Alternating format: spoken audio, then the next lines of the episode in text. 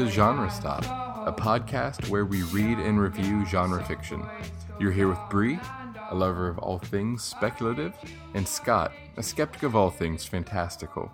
Tonight we'll be introducing you to the podcast and discussing an aborted attempt to read Anne McCaffrey's Dragonflight.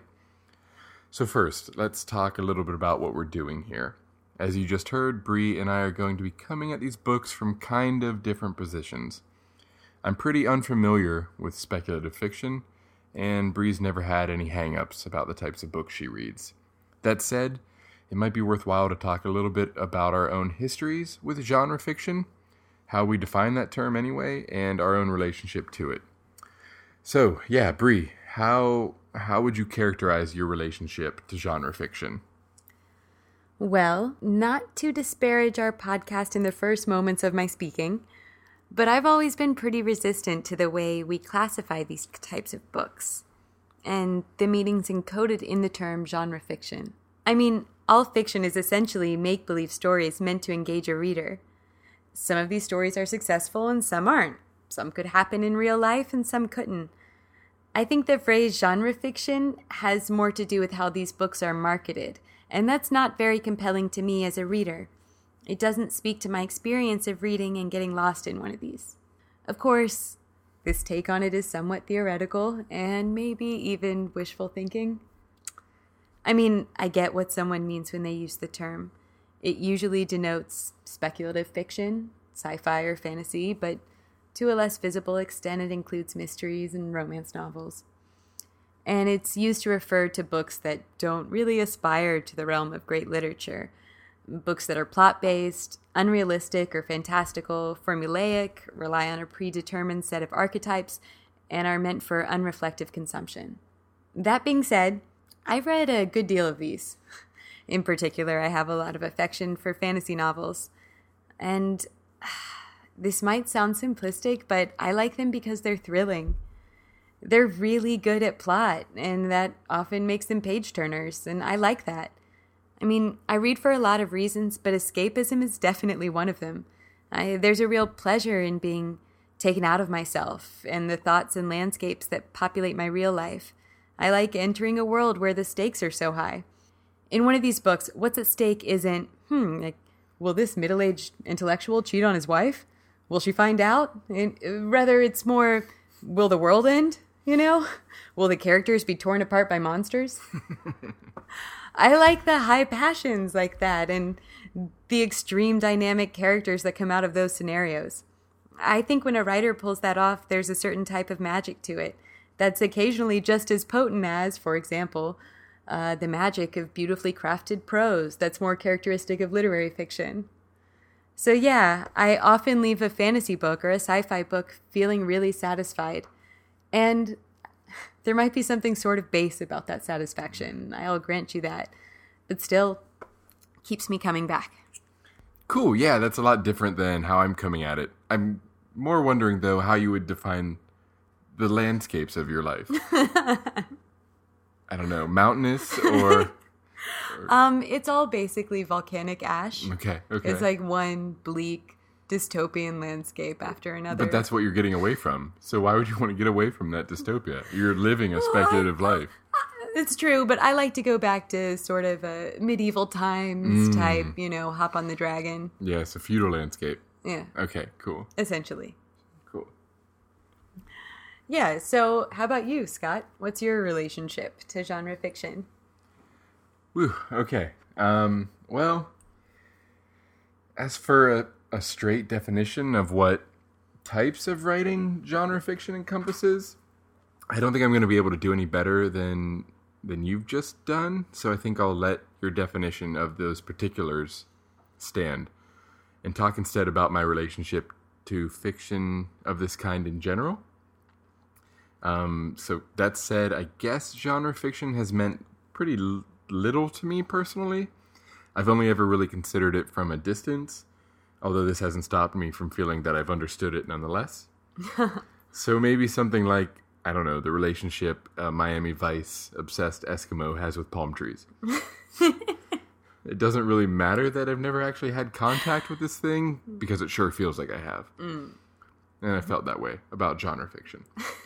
Um, so along those lines, genre fiction has always been most important to me as a kind of abstracted literary other against which I've positioned my own tastes.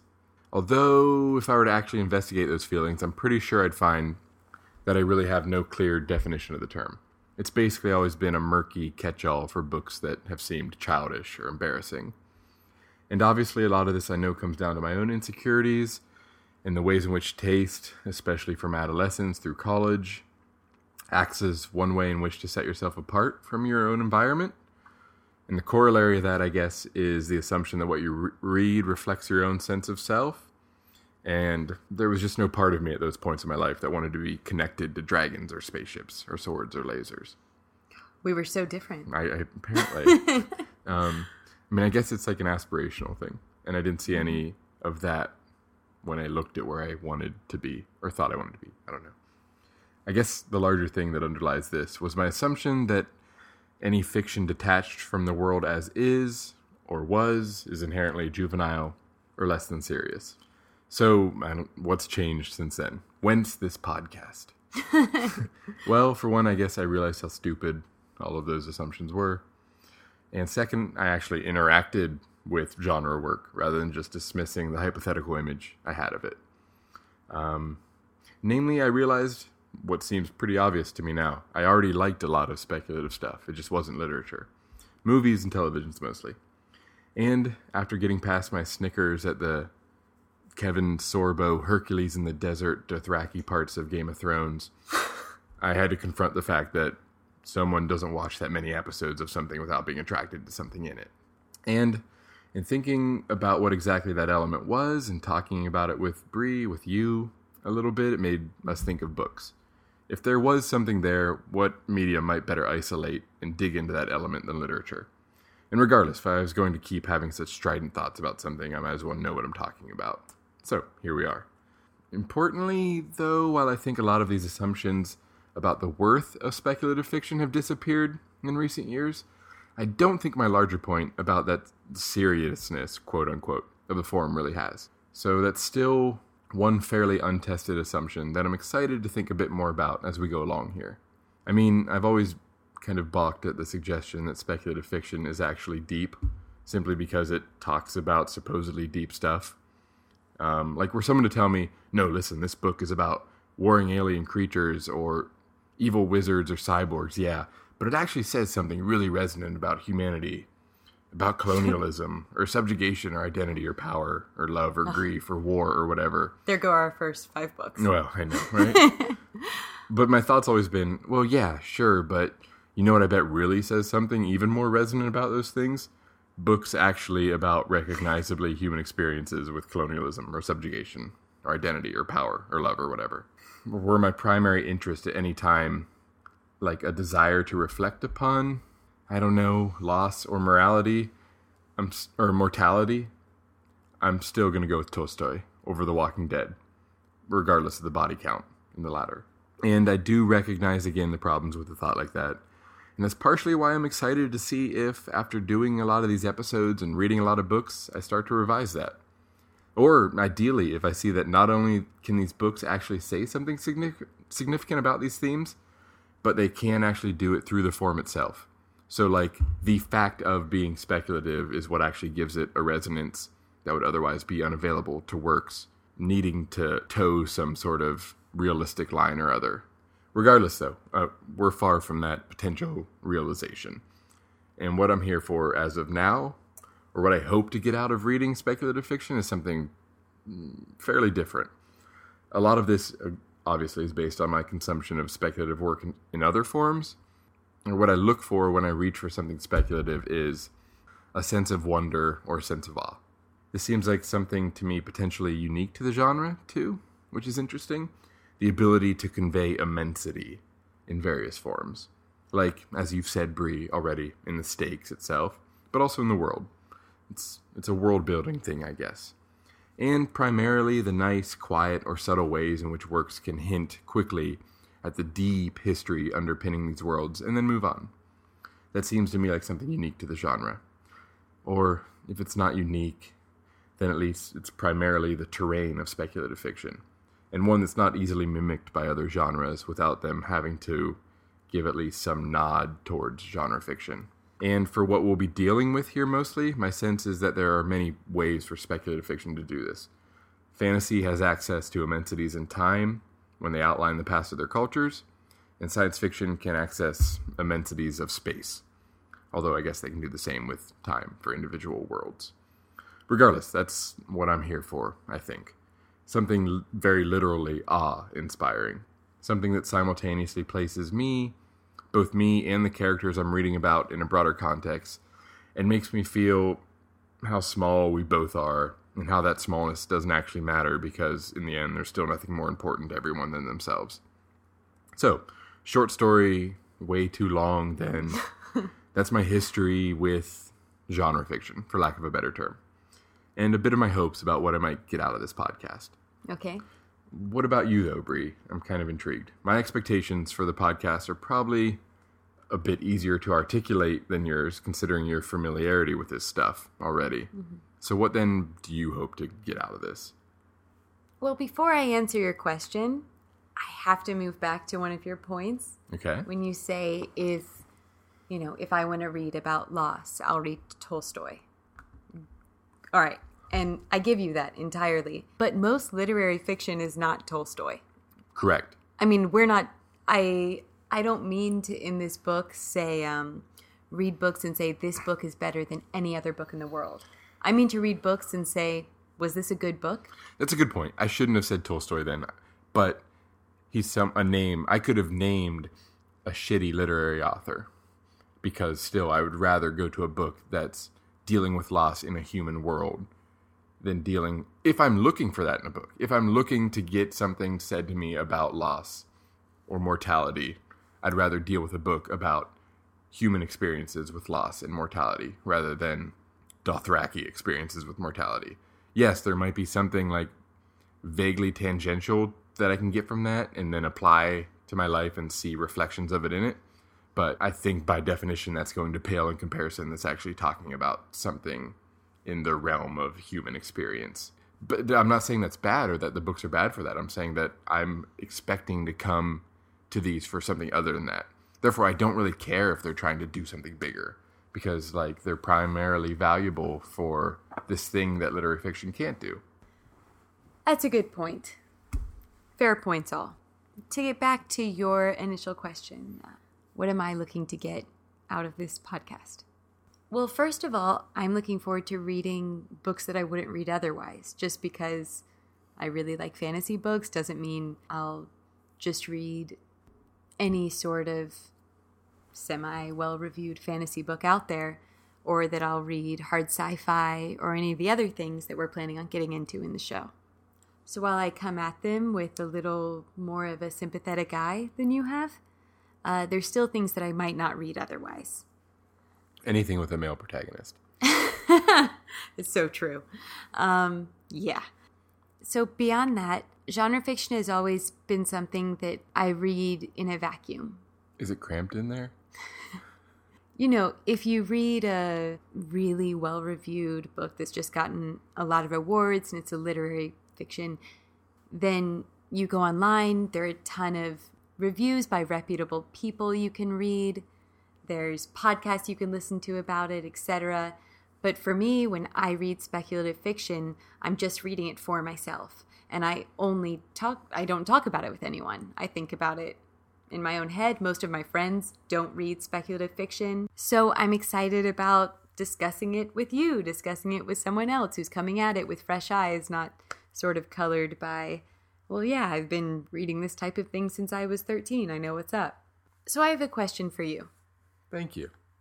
Uh, you've mentioned how silly you think fantasy is and how oh, there's a dragon, so none of this can be taken seriously. But are you put off by fantastical elements in literary fiction? I mean, does the talking cat in Master and Margarita bother you? Do you dismiss it then, or the Cyclops in the Odyssey? That's a really good. That's a really good question, and part of what I was grappling with when I was thinking about how these feelings towards fantasy have played out across the span of my like culturally consuming life. Mm-hmm. And not to sound whatever, but I do think they have been generally consistent. If I look at the literary fiction um, that I've, you know, read through my life, little of it I look back and say now, like, oh, I was I was betrayed, like a hypocrite and lying to myself because like all of my literary fiction I had these elements, and that's not tr- true. I really didn't watch movies or read books that had those elements, right?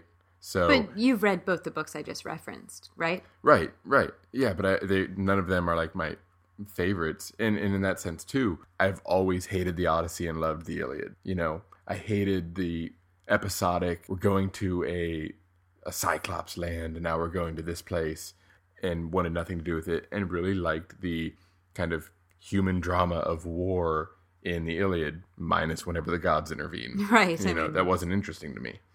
even in things that say have an inherent magical realism to them. Did you uh, Hundred Years of Solitude? Totally into Hundred Years of Solitude. Even when it started raining flowers. Yeah, I mean that was so long ago. I can't really remember what my feelings were, Mm-hmm. but I remember as an like a general impression, I liked it a lot. But that wasn't the reason I was there. I never sought out more magical realism after reading that. I mean, that being said, you're talking about these books as if you can just chop those elements out of them. Right. And you can't, of course. And I and I realize that. Maybe a different way to think about this is the fact that I probably am accessing the same things that you are, but just through a different lens. So I don't need this kind of weird, fantastical alien place because I'm actually kind of also really interested in history. And to me, that's also very strange and alien. And so I probably was doing a ton of fantastical reading in my life, but I could label it something different because it's history, right? If you're reading about the 18th century, I am in a different world. And that's nice. And I'm escaping in that sense too. But I'm also not. Um, so I do think that our impulses are similar. And that's why I think we can get something joint out of this. And when I realize that what I'm getting out of reading about the 30 Years' War is something probably very similar to reading about anything in Westeros, right? I mean, those, it's the same lack of identification with anything having to do with my life now that nonetheless intrigues me. Like that line, uh, what is it? The past is a foreign country line? The past is a foreign country. They do things differently there. Look at you knowing it. Well, this might be a good spot then to move on to our actual first first book we tried to read. Tried to read. Yes. Yeah, this might be the time to bring in Dragonflight. Dragonflight. Maybe we should just talk a little bit about the book. Yeah. Why it almost derailed our whole project before it even started. Right. As I said, uh, I like genre fiction, and I was reading this, and I started to think, like, shit, do I like genre fiction? I mean, okay, so here's here's our admission. Our first book we we're gonna do, I got maybe 70 pages through it. Bree got 120 hmm before we looked at each other, and we we we told ourselves we're not going to talk about the books until we get on the Right. podcast. Gave each other a knowing wink and nod, and said, "We, I can't. I'll kill myself if I have to keep reading this book." This right? Yes. I can't remember the last time a book felt that like every page was work. I mean, I mean, even having read like books that were difficult to read that I didn't like. Yes. This book, the the the writing in this book, it makes me stop about twice a paragraph and say, "What did I just read? Why did it happen like that?" Yes. Exactly. I mean, I think that's a good way. Maybe we should talk about even what's going on. Let's Hmm. take the hundred pages you read and say if that was its own standalone book, what's the narrative there, Uh, or is it even obscured, bef- like No, behind? I mean, I will say, I, I, th- I thought the best thing of the whole hundred pages that I read was the prologue for two pages. so what is it? What's Of Dragonflight just about? straight exposition. Uh, it's set far in the future. Human beings have colonized another planet. They kind of forgotten their Earth history. This planet, uh, another planet, revolves around it every 200 years, and every 200 years, these alien invaders, who I never saw, called Threads, uh, cross over, and the only people who can fight these Threads are dragons. And so, a special class of people are trained to be dragon riders. So, it's about these dragon riders. Now, oddly, and this was a problem I had, a, a huge like premise of this was that a people promising premise. I've it just just said out loud without the Yeah. writing. It's a pretty promising premise. Like if someone just told me that, I'm kind of there. Were humans colonizing another planet? I think the implication was that they'd lost contact with the home planet and therefore they lost cultural or communal memory of the fact that they came from mm-hmm. somewhere else. And so they're kind of primitive in their technology, but they still nonetheless have these Yeah, I mean, remnants of a intergalactic society, right? although I did think it's a little weird that human beings developed the technology to colonize another planet and then went immediately to feudalism.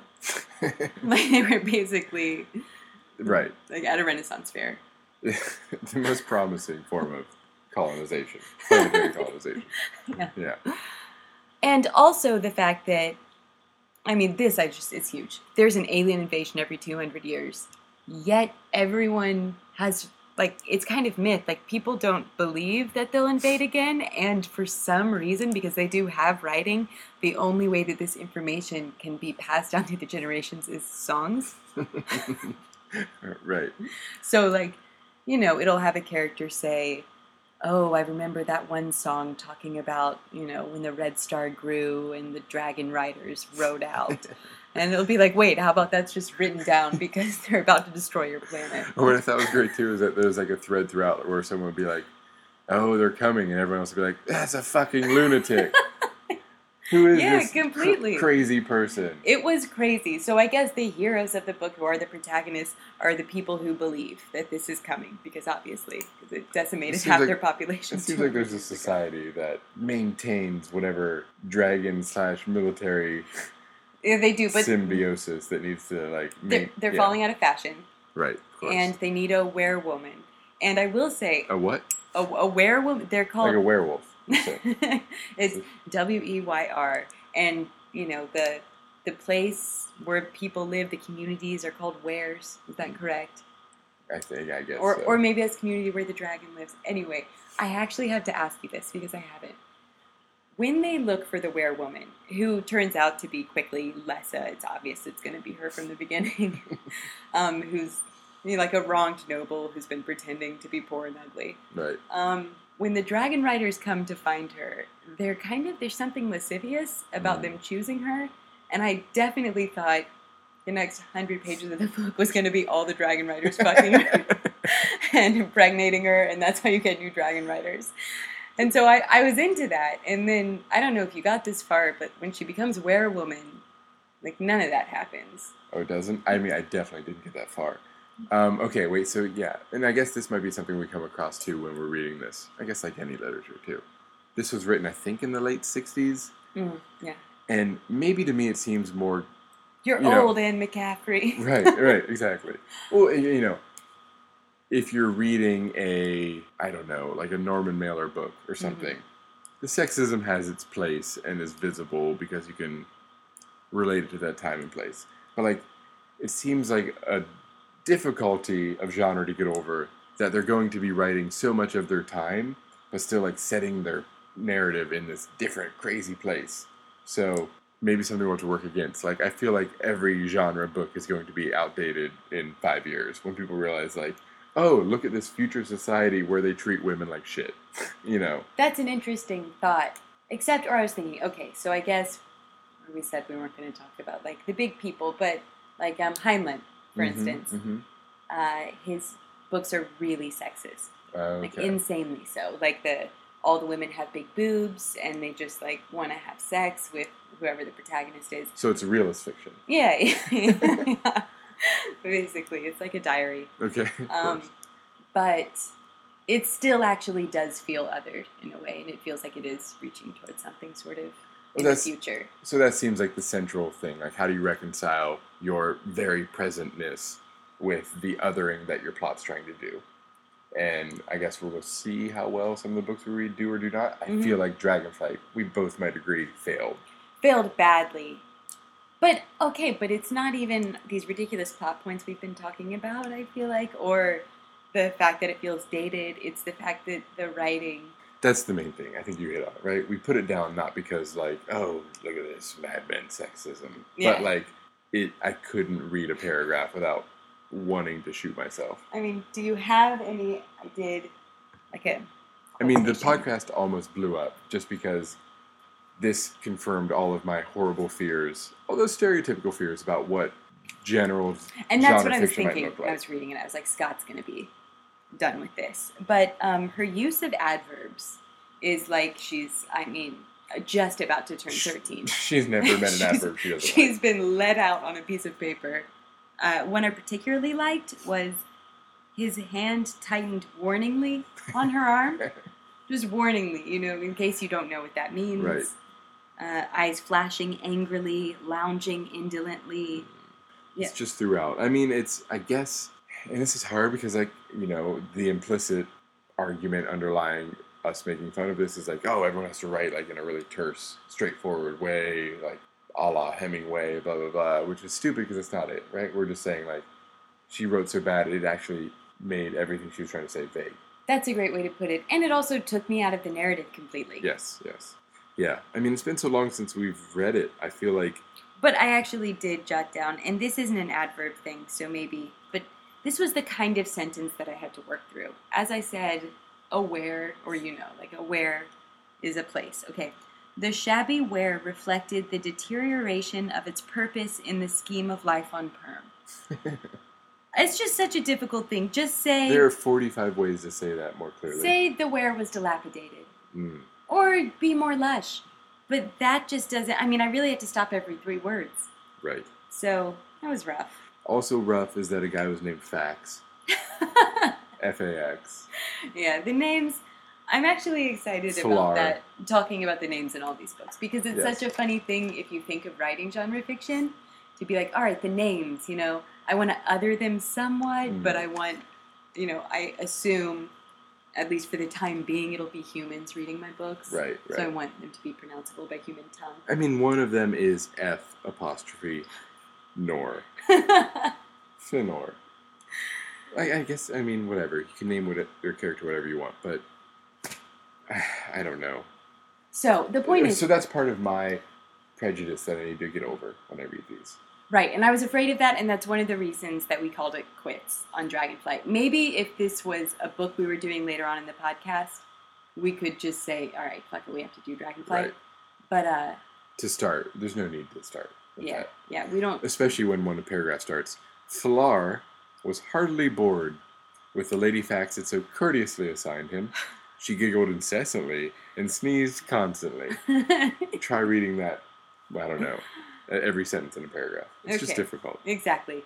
Um, so basically, we said goodbye to Dragonflight. We let it go, But with killed it. but with admittedly a bit of shame that were we not fulfilling our assignment? This is exactly what we're supposed to be doing, right? Reading books and getting through them and thinking, how do we reconcile the way we felt about Dragonflight with the fact that I think on Amazon it has four and a half stars out of 350 reviews. I think it's just that it was the first book, and it's a bad book, and And we didn't want to go through it. But also, I think it's reconciled because I like genre fiction, which means I know that some of it's good. I know that a lot of it's good, Right. and I I don't think this one is, and so I don't feel a need for our first book to be a book that you, who's coming at this with already these prejudices, will hate, and I think is bad. Right, right. Maybe another thing that should have tipped me off to this, and this is another assumption I have coming in that maybe we might need to, I'm sure we can talk about. So, this is the first book of like a whole series set on Pern. Mhm. A whole series meaning like, I think there are 30, 40 fucking books set on this one fucking place. And like, that's an assumption I have about like genre fiction. Like, what is the worth of a book that's just a fucking cog in a machine of tossing out the same thing. And maybe it isn't. I have no idea. I have no But- problem with there being a lot of other books. I have a harder book, and that might, or I have a bigger concern with that, and that might lead us into our next book a little bit. We can talk about that. Hey, it's interesting that that's what you think leads us into our next book. I already we already feel differently. But Yes. the book we chose is Ann Leckie's Ancillary Justice. We're getting on that Anne train. Yeah, these are all going to be books written by Anne's. Yes. Next Uh-huh. book will be by Anne Margaret. Uh-huh. and then we're doing Anne Lamott. Yes, and Anne Hathaway's autobiography. Actually, we're the first people to get that. So stay tuned. yes. Spoiler. She gets a haircut. Double spoiler, I ghost wrote it. pretty good. All right, thank you for joining us on the first episode of Genre Stop. For Bree, I'm Scott, and make sure to join us next time when we discuss. Oh shit, Ancillary justice. Oh yeah. I hate you, I hate you, where did it go wrong? Young Young goes talking to himself on the